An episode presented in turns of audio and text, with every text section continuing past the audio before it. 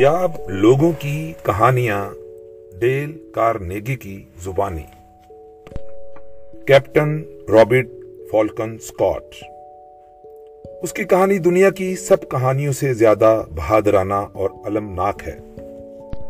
میں نے کتب جنوبی پر پہنچنے والے دوسرے انسان، کیپٹن رابرٹ فالکن سکاٹ کی داستان حیات سے زیادہ بہادرانہ، روح گداز اور المناک کہانی آج تک نہیں سنی۔ یہ کہانی کہ سکاٹ اور اس کے دو ساتھی کس طرح برفانی تودے پر المناک موت کا شکار ہوئے، آج بھی پنی نو انسان کے دلوں کو تڑپا دیتی ہے۔ سکاٹ کی موت کی خبر فروری انیس سو تیرہ کی ایک دوپہر کو انگلستان پہنچی۔ اہل انگلستان یہ خبر سن کر دم بخود رہ گئے۔ ٹرافا لیگار پر نیلسن کی موت کے بعد کسی خبر نے ان پر اتنا اثر نہیں کیا تھا۔ بیس برس بعد انگلستان نے آخری یادگار سکاٹ کے نام سے منسوب کر دی۔ یہ ایک پولر عجائب گھر تھا۔ دنیا میں اپنی قسم کا واحد پولر عجائب گھر۔ عمارت کے سامنے والے حصے پر رابرٹ سکاٹ کا یہ فکرہ کنندہ ہے۔ وہ کتب جنوبی کا راز جاننے گیا تھا، لیکن اس نے خدا کا بید پا لیا۔ سکاٹ نے کتب جنوبی کے المناک سفر کا آغاز پیرانووا میں کیا تھا اور اس وقت سے جب اس بحری جہاز نے سرکل کے برفانی پانیوں میں چلنا شروع کیا تھا۔ وہ پریشان تھا اور اس کی قسمت کا ستارہ گردش میں تھا۔ بحری جہاز طوفانی لہروں کی زد میں آ گیا۔ عرشے پر پڑا ہوا سارا سامان سمندر میں گر گیا۔ وائلر کی آگ پانی سے سرد ہو گئی اور کئی روز تک یہ عظیم الشان جہاز انتہائی قسم پرسی کی حالت میں غزبناک سمندر کے تپیڑوں کا مقابلہ کرتا رہا۔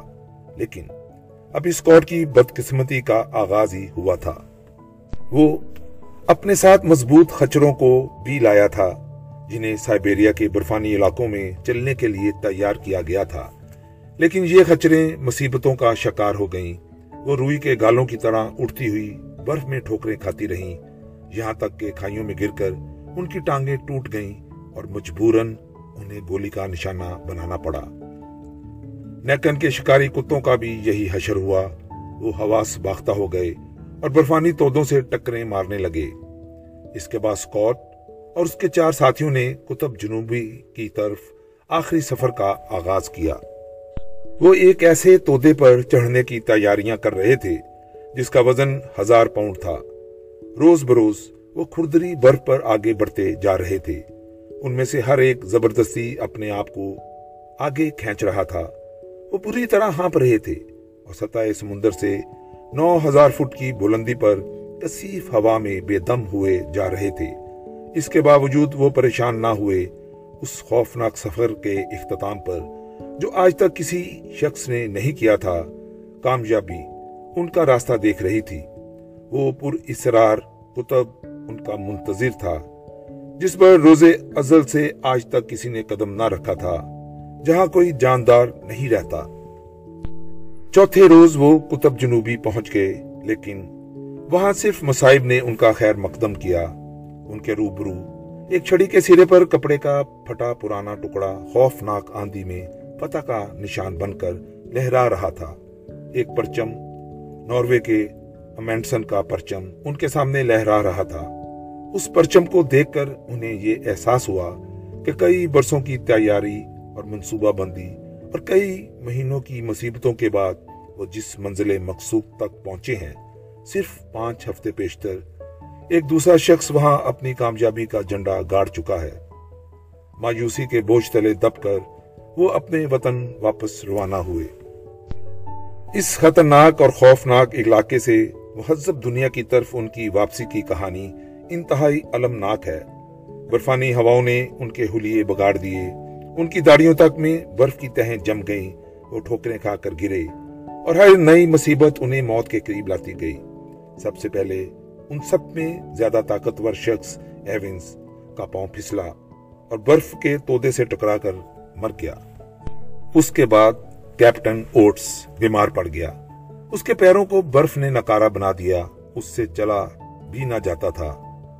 اور اسے اس بات کا احساس تھا کہ وہ اپنے دوسرے ساتھیوں کی راہ میں بھی رکاوٹ بن رہا ہے۔ چنانچہ، ایک رات اوٹس نے اسار کی ایک ایسی مثال پیش کی جو دنیا میں آج تک دیکھنے میں نہیں آئی۔ وہ اوروں کی زندگی بچانے کے لیے خود موت سے ہم آگوش ہو گیا۔ اس نے کسی چیخو پکار کے بغیر بڑے پرسکون لہجے میں کہا، میں باہر جا رہا ہوں اور وہ ہمیشہ کے لیے رخصت ہو گیا۔ اس کی نیش کا پتہ تک نہیں چل سکا۔ لیکن آج اس جگہ جہاں سے وہ غائب ہوا تھا، ایک یادگار کھڑی ہے، جس پر لکھا ہے، یہیں کہیں ایک بہادر شخص موت سے ہم آغوش ہوا۔ سکاٹ اور اس کے دو دوسرے ساتھی ٹھوکرے کھاتے آگے بڑھتے رہے۔ اب شکل و صورت سے انسان بھی نظر نہ آتے تھے۔ ان کے ناک، انگلیاں اور پاؤں برف سے اتنے نرم ہو گئے کہ ہاتھ لگانے سے ایسا محسوس ہوتا تھا جیسے جسم سے علیحدہ ہو جائیں گے۔ انیس فروری انیس سو بارہ کو کتب جنوبی سے روانگی کے پچاس روز بعد انہوں نے آخری بار خیمہ نصب کیا۔ ان کے پاس صرف اتنا ایندھن تھا جس سے چائے کی دو پیالیاں تیار ہو سکیں۔ کھانا بھی اتنا ہی تھا جس سے وہ بمشکل دو روز زندہ رہ سکیں۔ ان کا خیال تھا کہ ان کی جانیں بچ گئی ہیں، کیونکہ اس جگہ سے ایک سپلائی ڈیپو صرف گیارہ میل کے فاصلے پر تھا۔ ایک دلیرانہ پیش قدمی سے وہ وہاں پہنچ سکتے تھے۔ یکا یک ایک ناگہانی المیہ نے انہیں اپنی لپیٹ میں لے لیا۔ اچانک اتنا شدید طوفان آیا جس کی تندئی نے برف کے مضبوط تودوں میں بھی شگاف ڈال دیے۔ دنیا کا کوئی جاندار اس طوفان میں سلامت نہ رہ سکتا تھا۔ سکاٹ اور اس کے ساتھی گیارہ روز کے لیے خیمے میں مقید ہو گئے۔